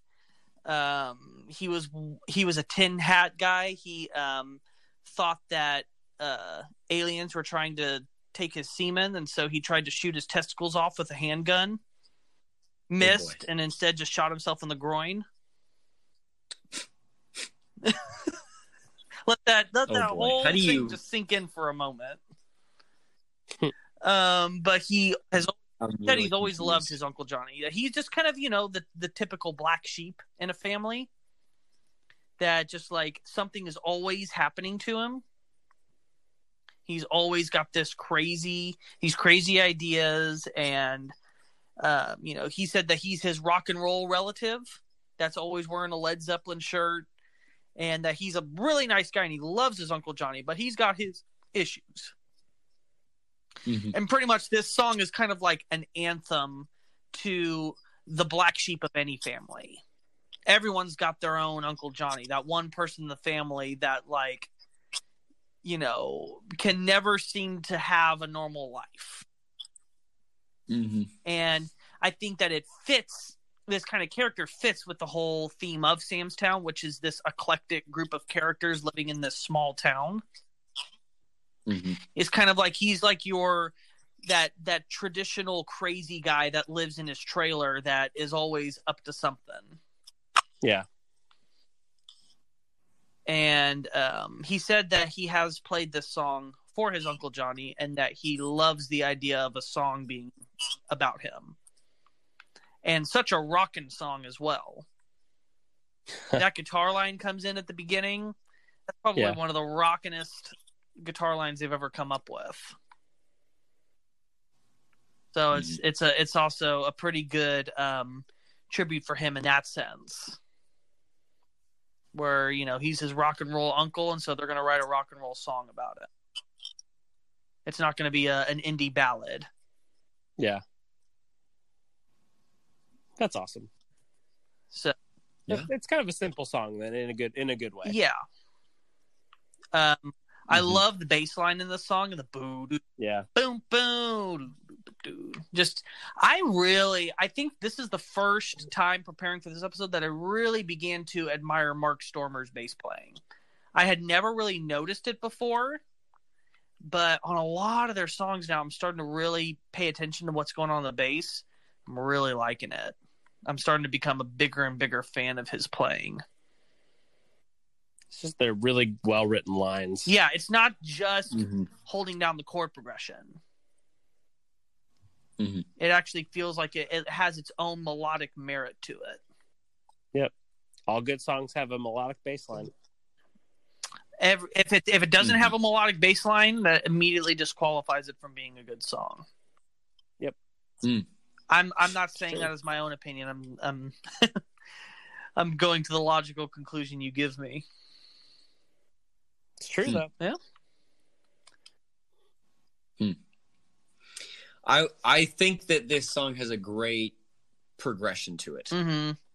right? In that it's not the same old like verse chorus verse chorus that you'd expect of kind of this genre, but every time they loop back to the a similar um like a similar part in the song structure is slightly different. Obviously, every verse is going to have different lyrics, but also, you know, by the time you get to, I think it's this, I think it's still the second verse, or it might be the third verse, about the three minute mark when he goes back to the convinced himself right in his Uh-huh. brain, and then um, when he goes to that next line, there's kind of that crescendo of all the instruments, and I think that moment's really Yeah.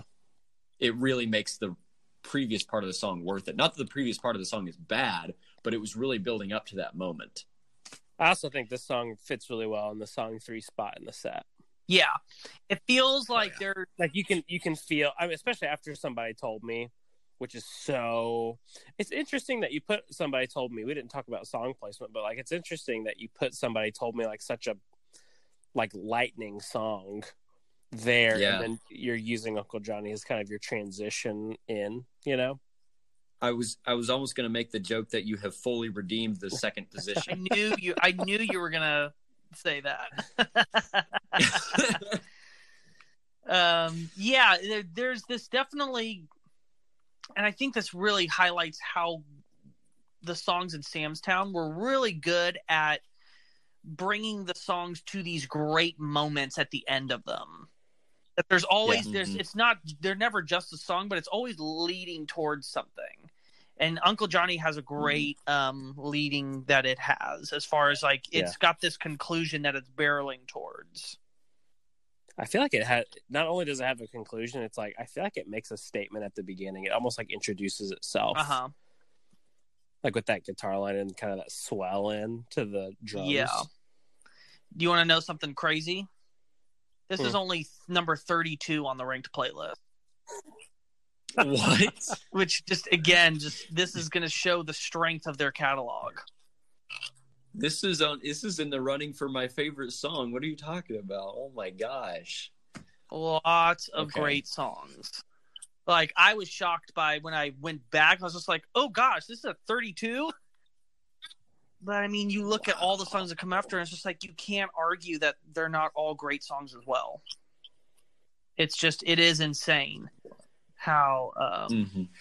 how strong their catalog is. And looking over their and I guess this is a more of a general question, but looking over their ranked playlist, is there any particular era that prevails? Or is it pretty well, even? pretty much the thing that I found is that Battleborn and Sam's Town really um, Mm, take up a large portion of the top 25.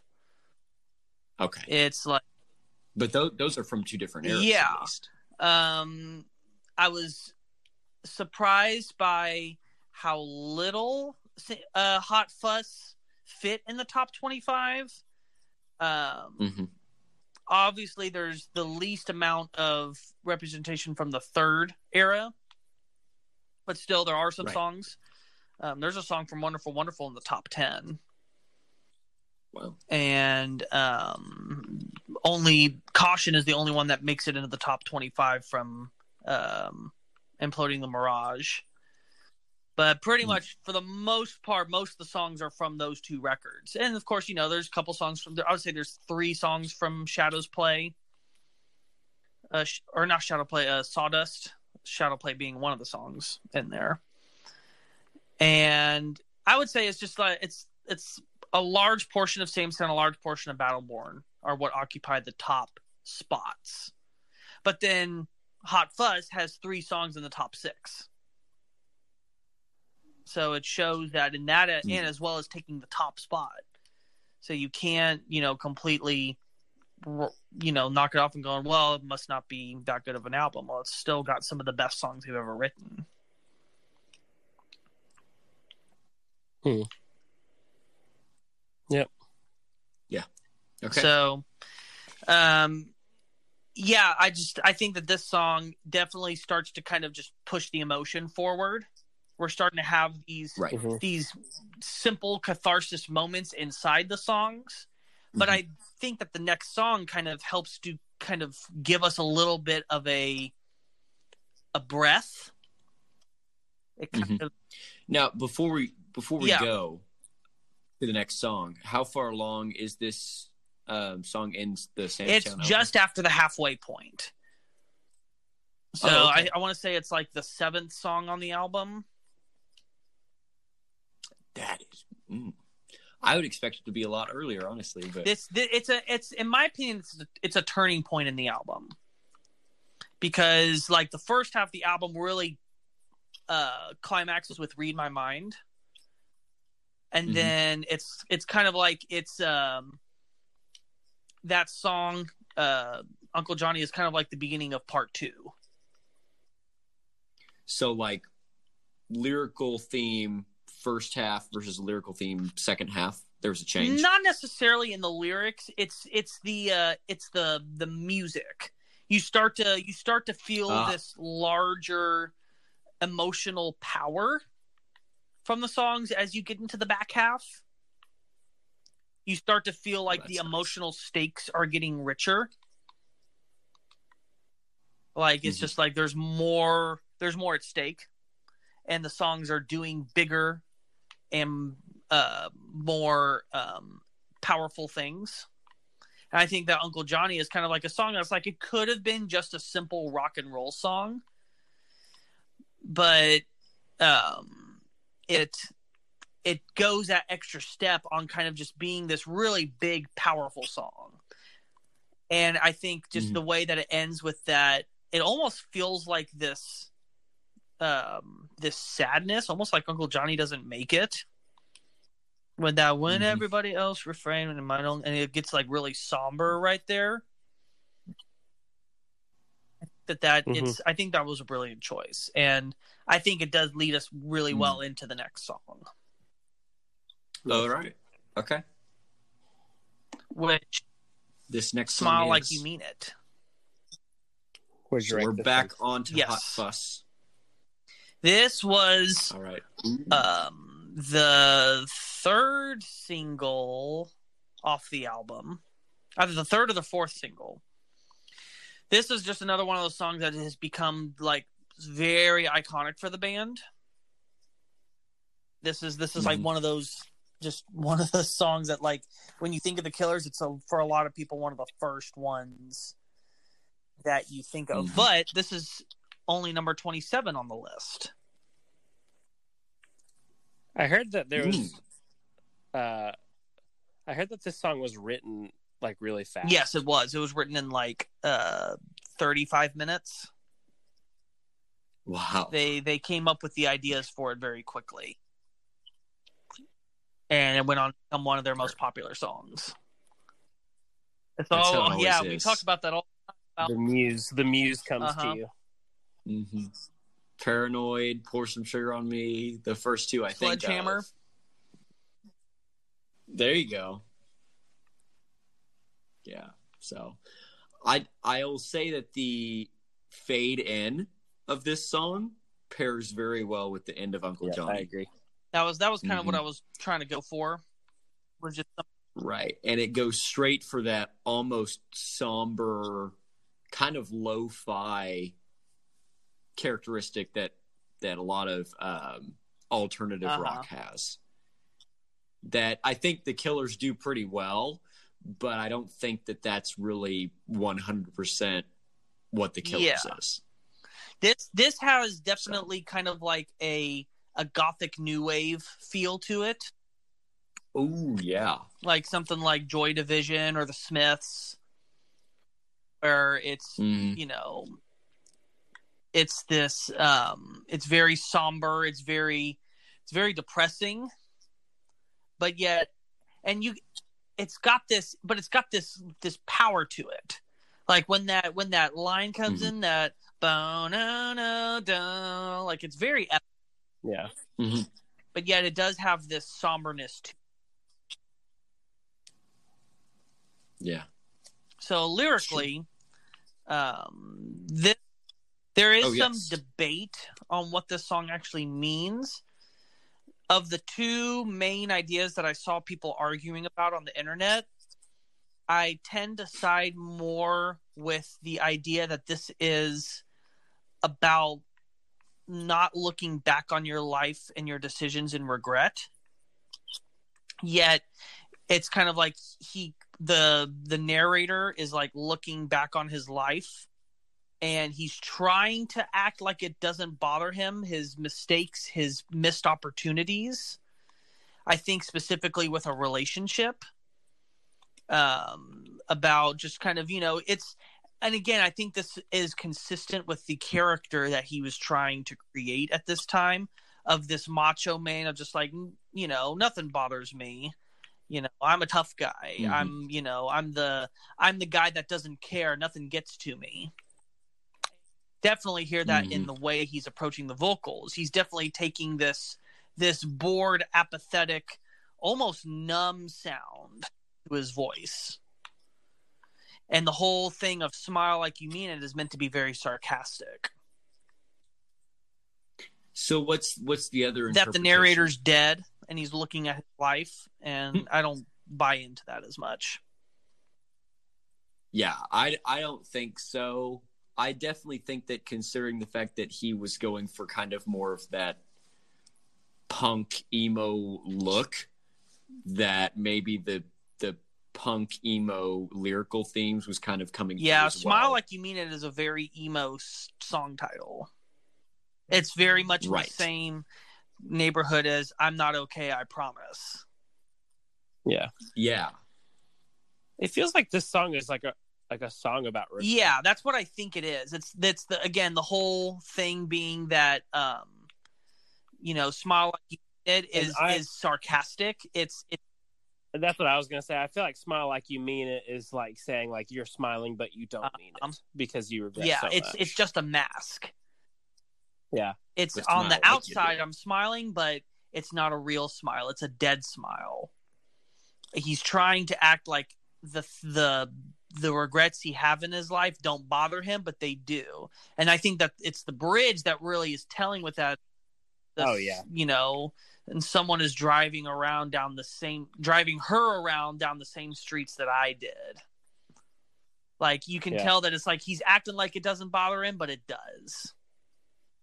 And then and then I think the oh no at the end is kind of is the I can't take it anymore and it's it's the the mask is is disintegrating.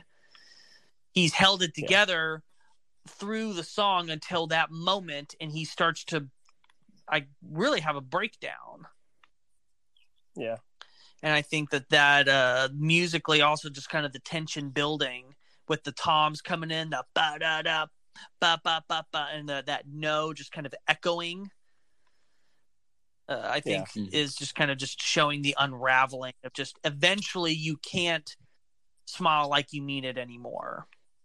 Eventually, it, it has to all come pouring out. Yeah. Man. all right. Well, So, uh, Yeah. I mean, it's it's a pretty simple, straightforward song. Uh, you know, I Mhm. feel like with the next two songs, we'll really have a lot to talk about. I I used to not like this song because I didn't like the Uh-huh. chorus. Really? Oh my gosh, the chorus is amazing. I- Whatever. It's okay. It's your I, I think that the the keys line is good. I didn't like the. It felt like he was, and again, now it makes sense, like knowing about the era that they were in. But I was like, he's saying "smile like you mean it" so lazily, and it just felt like a throwaway chorus to me. But now knowing, like, you know, but uh, obviously now knowing, but like whenever I first heard, first heard the song, like you wouldn't relate like "smile like you mean it" to like being like, "Whoa, what a great chorus." But hearing it in Mhm. context and knowing, because I didn't, I still didn't know what the song was about until now, you know. And so now being like hearing it in that way, and I love that the courses are so short. It's just like little like you just punch in and then you go back to the versus Uh-huh. the bridge. Mhm. Now, if you're still noticing that, Yeah. you know, just everything is continuing to be very guitar driven, even with the synths. Like the synth line is still the, Yeah. the probably the most n- iconic part of the song, but you still got, you know, it's very guitar is the driving force in all these songs. Even on something like somebody told me, Like, when I really stopped to pay attention, I was just like, the guitar is really kind of the the the backbone of this whole song. The synths are more of a texture rather than the driving force. hmm Kind kind of a way that I sort of been able to analogize or whatever the word is in my head is a band like Iron Maiden with Mhm. the bass. Is that their bassist, and I keep messing up bassist names. Steve you have to Harris. Steve Harris was actually going to be my first guess. I'm not even being facetious, but like those maybe aren't necessarily bass driven songs, Iron Maiden songs, but the bass plays a very important part and is a very is a very important driving force of those songs. And yeah, maybe like the guitars take more But the song falls apart without and Bruce Dickinson's vocals. But yeah, the song falls apart without the bass, very much like these four songs at the very least, and you know these these upcoming songs as well. Mhm. I'd say um, are would not be near as good without the guitar. It's like metal without distortion. You know, it's like yes, everything's still there. Yes, you know, uh, barring the guitar, you know, most everything is still there. All of the really, I guess, important poppy parts, for the most part, are there. But it's just that extra quality that's just not. Yeah, it's going to be missed if you don't have the guitars. Um, okay, so we'll we're gonna get we're gonna be pretty much staying in Sam's Town now. Till Mm-hmm. this next one is a song that the more I hear it, the more I really love this song, and that's "This River Is Mhm. Wild." This It goes through so yes, this to me, when I learned about Springsteen, I feel like this is the most Springsteen song on the set. Where just lyrically, you can definitely tell that that's the well that he tapped into. This, this, this, Yeah. this small oh town yeah, dreaming of something. This is like these lyrics could have been on Born to Run. Of just that, Oh, that yeah. whole no. Now that you mention it, I'm listening to it right now. hmm really you It almost sounds like a. It almost sounds like a Springsteen style of Uh-huh. singing as well. I mean, obviously he's had that, you know, for a lot of the their career, but a, a lot of that first verse, he's not singing. He's really kind of just speaking. yeah very passionately speaking it's very Right, it's right. the the story is very strong here. The symbolism the uh the the realness that he gives the characters um this and again this whole uh motif of the river. I mean we talked about another river in the springsteen episode. And i think that that is intentional that he's drawing upon that same uh, visual because Mhm. um you know in the river yes the that song uh the river represents uh life or represents love but it's it's it's kind of like the river represents a um a the bigger Mhm. world that the river can take you somewhere different. And if the river is wild, Mm-hmm. then who knows where you might end up. Oh my gosh, that is totally Mhm. Born to Run. That's the whole idea of the river. What what he's saying, the river is wild. You know, he wants he wants Mhm. to get into that river because he wants to be swept away to something else. And really, you could say that this is a better version of Wild Billy's circus story because the whole thing is circus centers around a circus that has come to town. Uh, the the the story is this this young kid that's talking to a ringmaster of a circus. And he's and he's telling him about the big world that's out there and telling him about you know i'm going to show you that the world stayed round um, pretty much. And he's telling he's encouraging him don't stay here your whole life. Go out there find out what's out there.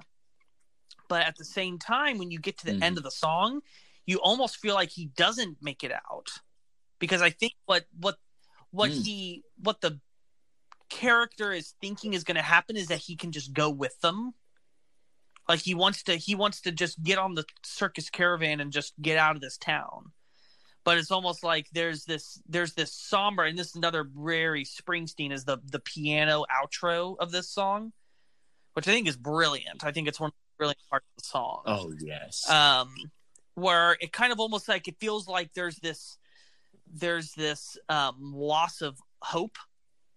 There's still this kind of like this it's almost like it's a moment in time.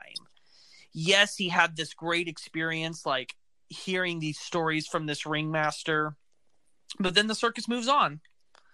This town's just for passing through. You know the circus and the crew well they're just passing through making sure that mary still goes round.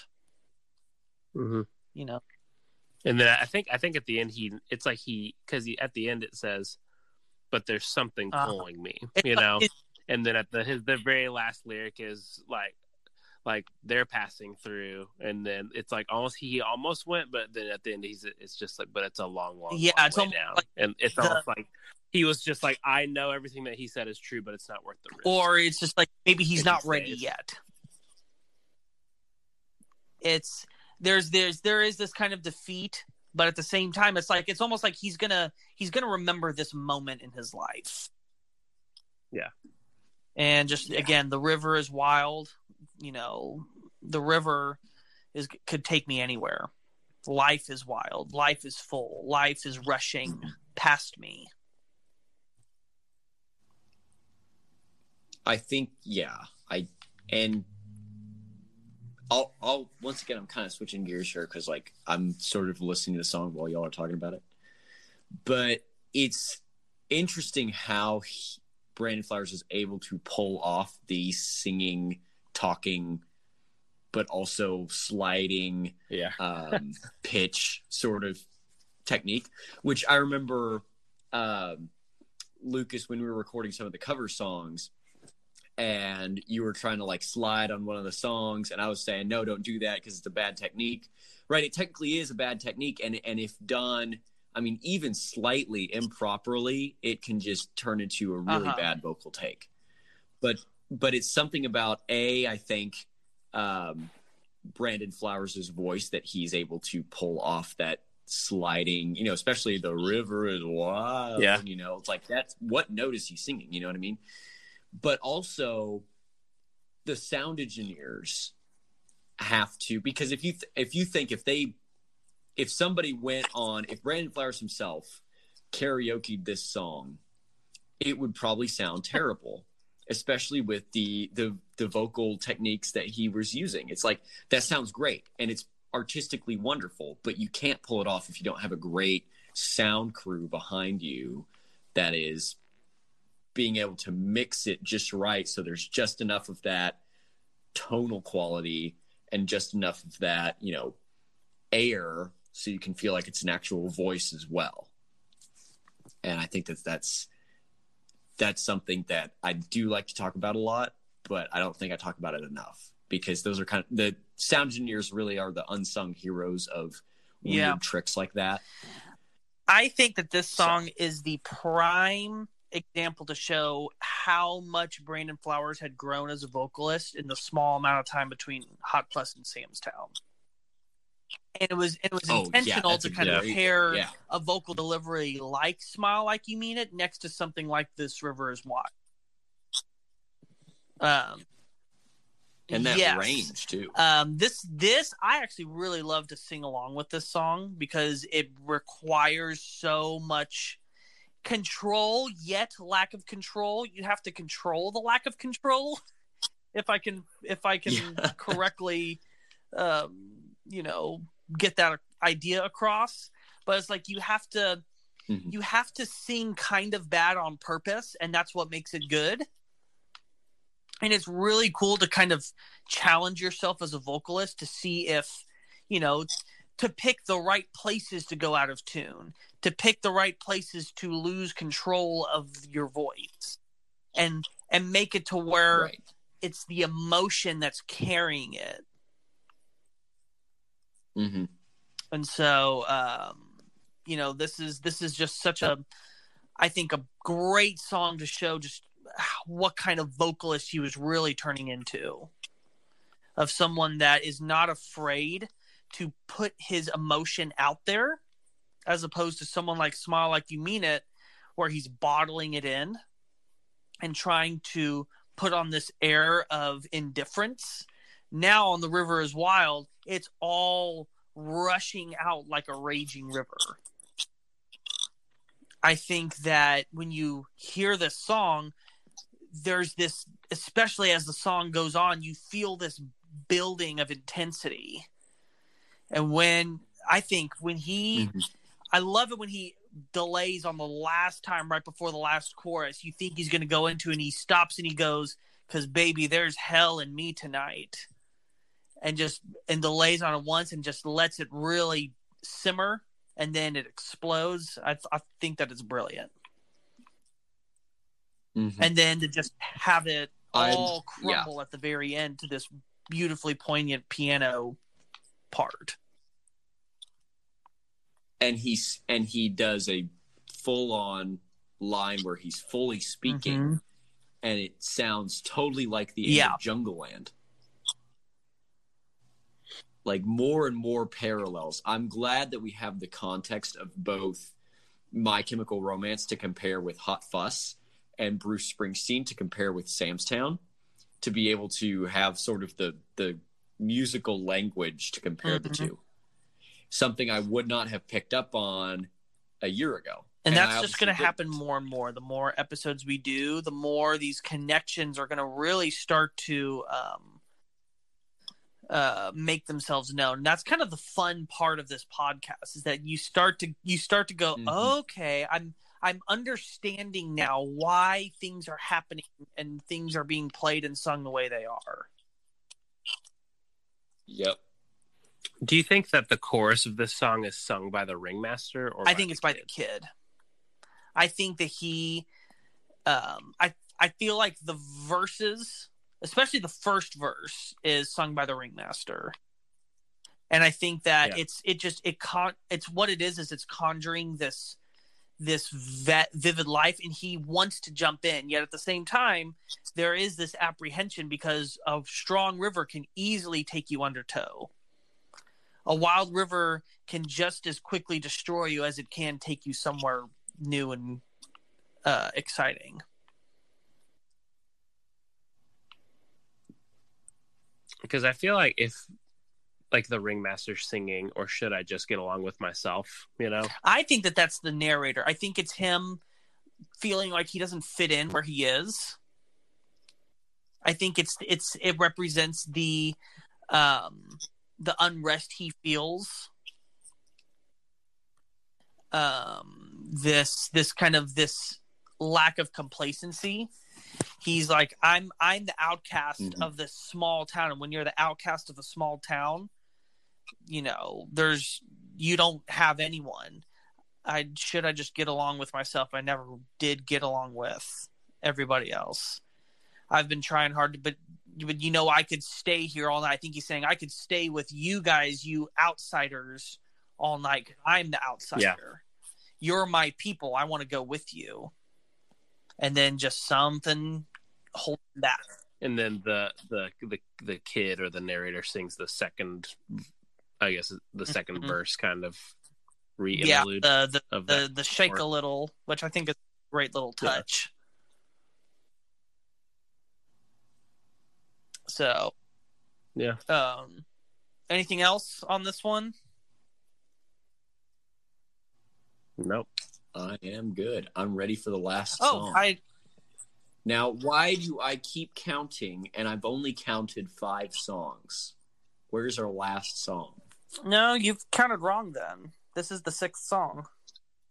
This is song. This is the sixth. Well, maybe I should keep counting some more. Where's Where's the rivers? I was about to say that is though? number twelve. Wow. Why do I keep counting? I put it number five. Wow. Wow. Well, Let's get into it. I counted it So number five. this is this What did I is the say? The final full song of the album. There is a little epilogue song that ends the record, but this is kind of like this is the song that the entire album is building to. And to Okay. me, this is kind of the song that sums up all of the fears of all the different characters that we meet. It's kind of like a grand conclusion.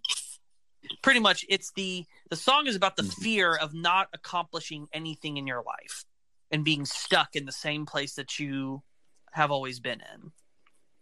And this this fear of the day that you die. Because Brandon Flowers did say that that was something he struggled with for a while. He said that when he was a kid, Hmm. he had played with a Ouija board, and the Ouija board told him that he would die on his birthday. And it freaked him. Wow. And so it got him in this place of counting his days. If all of our days are numbered, then why do I keep counting?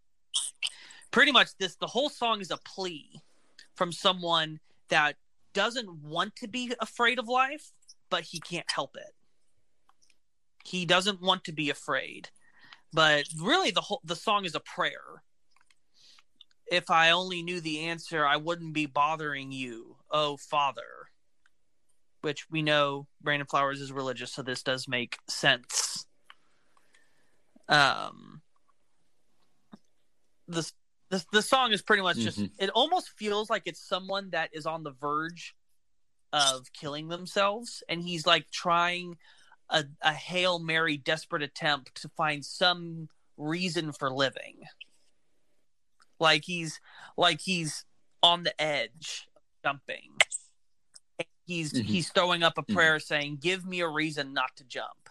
I don't want to jump but Mhm. i feel like my life is going nowhere. Hmm and it just it feels like it's it's the constant futility of living a, a meaningless life. Am i strong enough to be the one? Will i live to have some children hmm Yeah, I'm. I'm. I'm glad that you're explaining the lyrical significance because I didn't pick up on that when I first listened to this set. In fact, I this is all new information. Like, why do I keep counting? I knew that it had to do with like Mhm. counting your days, but I didn't know that that was like the whole. I guess the whole point of Yeah. the album, really. and just you know and there's you know you do have this this this metaphor coming to its completeness of this mountain the mountain is talked about multiple times including in the rivers wild um and watch the uh or run for the hills and um you know just this this idea of this mountain being this insurmountable um obstacle in your way yeah when you live in a small town it's like you're you're enclosed on all sides. There's no escape.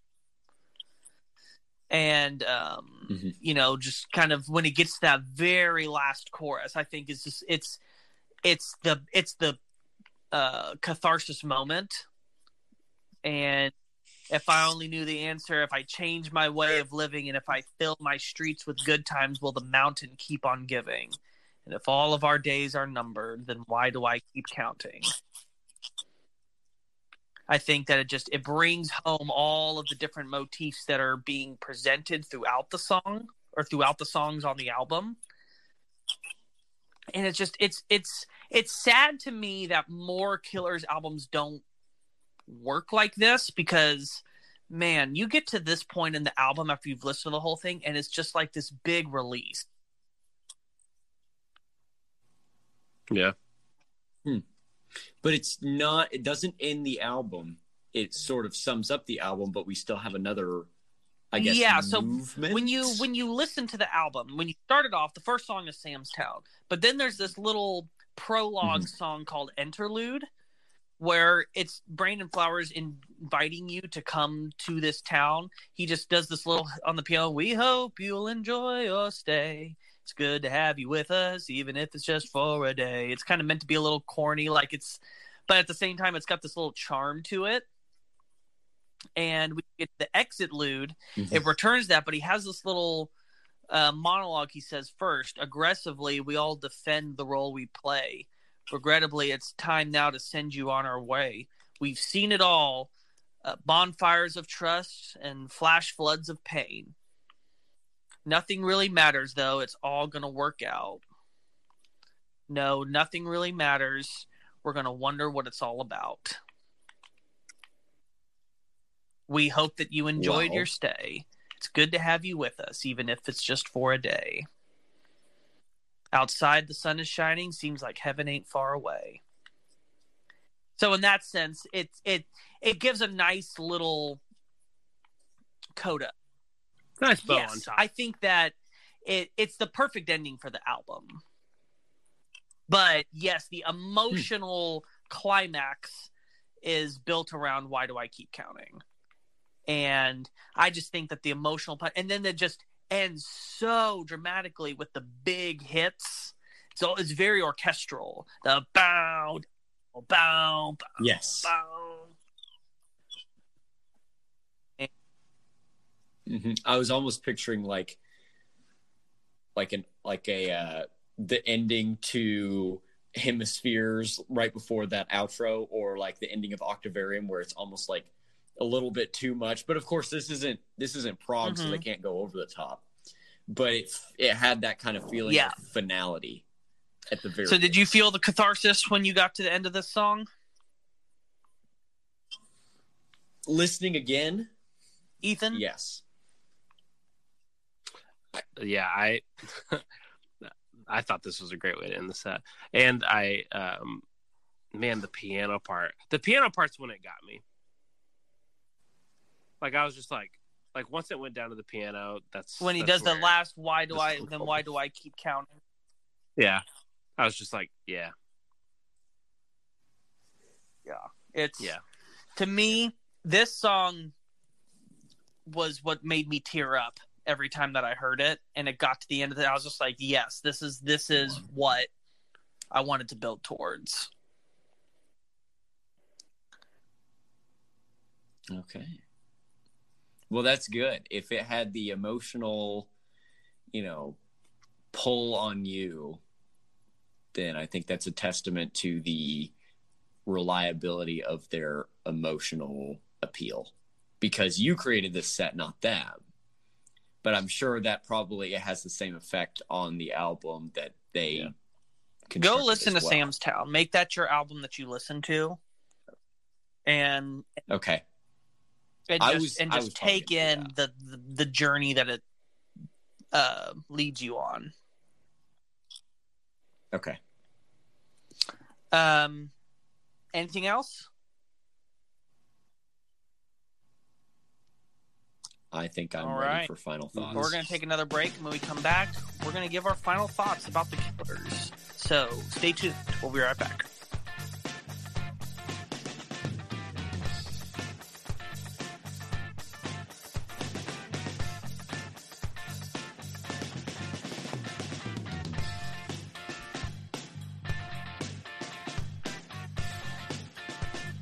Hey, what's up, everybody? It's Ethan. Welcome back to the Good Music Podcast. We just got done with our second segment, uh, which is our set list for the week from the Killers. Volume 2, we listened to music from their first phase. So we listened to All the Pretty Faces, Somebody Told Me, Uncle Johnny, Smile Like You Mean It, The River is Wild, and Why Do I Keep Counting? And now it's time for our final thoughts, where we will share how our opinions now differ about the killers um, from kind of the before the episode to now, and we also are going to share what our favorite um, our favorite track was now that we've talked about it. So, Grant, final thoughts, go. Man, okay. Well, for anybody who wants to know my uh, uh, initial um, thoughts on the killers, you can listen to the first episode. But if you don't want to do that, I obviously I'd left the episode, and I kind of went over this in part one. Was um, you know, I had an appreciation for them. I was pleasantly surprised by the amount of good songs that were on that initial playlist.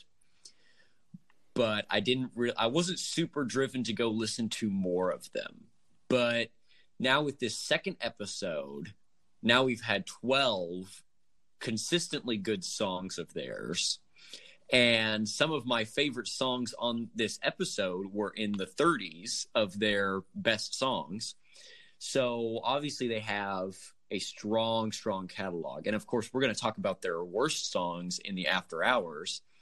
And I'm I would be surprised if you know, or I wouldn't be surprised if not all of them are that bad. Um, but going forward, I want to listen to more and Lucas has already steered me in the direction of Sam's Town, which there wasn't much steering that needed to happen. I was kind of already headed that way. Um, all of the Hot Fuss songs that we've talked about, I like. Um, all the Sam song or Sam, uh, Sam's Town songs that we've talked about, I like. And you guys keep singing the praises of Battleborn, and I really like Here with Me as well. Um, so those will probably be, you know, if I really like Sam's Town, I'll probably visit Hot Fuss and and Battleborn as well, and then kind of just shoot around their discography. But you know, it's it's a completely different style from what I used to. I mean, the the most of the time, the bands who I listen to their whole discography are like Rage Against the Machine or Dream Theater or Metallica or you know somebody like that. And this is pretty much you know alternative pop rock. And i think i would hope that this podcast is helping me grow musically in my tastes. And i think it has just considering the fact that i'm listening to a lot of different things and really appreciating them and adding them to my you know repertoire and and listening to them and so I think I've come a long way in a year in the podcast. It's it's interesting to talk about, you know, where I was a year ago with this band, but also, you know, where I was a year ago in music. And I think I'm more willing even even now, you know, still more willing, getting more and more willing to look for good music wherever it might be. And I hope that that's happening to the listeners as well. Final thought. That's Yeah. your final thought. I would say, oh wait, what's your favorite song? Oh, what's my favorite? Well, okay. I really like somebody told me, and I really like Uncle Johnny, but I mm, I'm gonna have to go with Uncle Johnny. I'm sorry.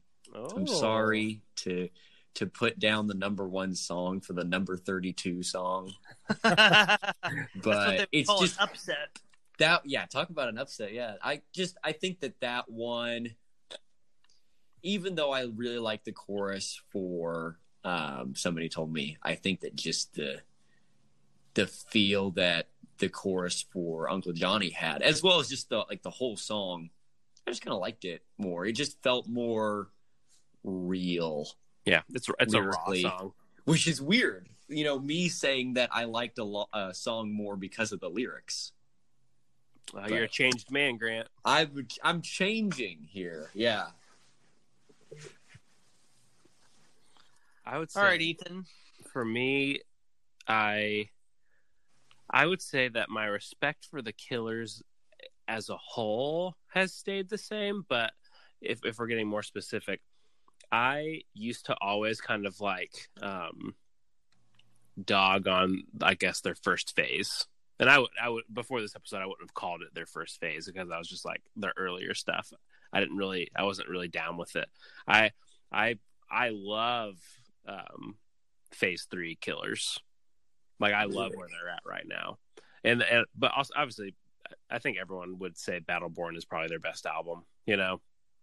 Um, so I, I always was like, I love their new stuff, and the pop stuff like was really good. But I just, I guess, because my personality, I was like, I was like, I don't really like the, um, the early stuff. It's it feels like it's trying too hard, you know. But after this episode, man, that has changed a lot. I I don't think that I've ever given any of these albums a complete listen through. Any of the early stuff, I don't think I've gone uh, front to back on a record, and so that's definitely going to change. Uh, like I had never even heard Uncle Johnny because I just avoided the first two out. Like I pretty much just avoided um, the um, Sam's Town album, other than like the songs that were like the hits, hits you know? Mm-hmm. And so that has way, way, way changed. I had never even heard Why Do I Keep Counting either. And that, so after hearing that, I was like, wow, you know? So phase one is like a total redemption story to me. And I think I'm also coming on, back onto rock probably from you guys' influences just more in general because i after like listening to dream theater i was kind of like ah, i think i'm done with like my like rock phase like i'm out and i'm kind of coming being pulled back in to to I, rock as the genre. i was out and they pulled me yeah i made it out and i'm back in um so yeah i i still love the killers and i'm i'm happy to kind of add this first phase into into my killers repertoire I would say my favorite song. Um, I I thought it was going to change once once I reheard somebody told me in context. I was like, oh man. So somebody told me almost took it, and I was going to say yeah. Somebody told me is and then smile like you mean it after hearing the context of that song that's that's changed that completely too my favorite song coming into it was this river is wild and uh, after talking about this river is wild, it was solidified as my favorite in the set. I just lyrically, I think there's so much there that I didn't even know was there. You know, like at first I was like, musically, I like this River's Wild the best, and I was like, dang, but lyrically, I like Smile Like You Mean It the best now. And then after we went through this River's Wild lyrics, I was like, oh yeah, that solidifies it. Yeah, for me. So those are those are my final thoughts. Uh, real quick, did uh your wife, who is a super fan, listen to this set? And um, she's uh, I I'll I'll let you know after we record the episode what uh her favorite of the six is. I don't know what she would pick. I she she walked past uh where I'm recording and uh, right whenever you said that you ranked somebody told me as the first one, she texted me. she said he is wrong.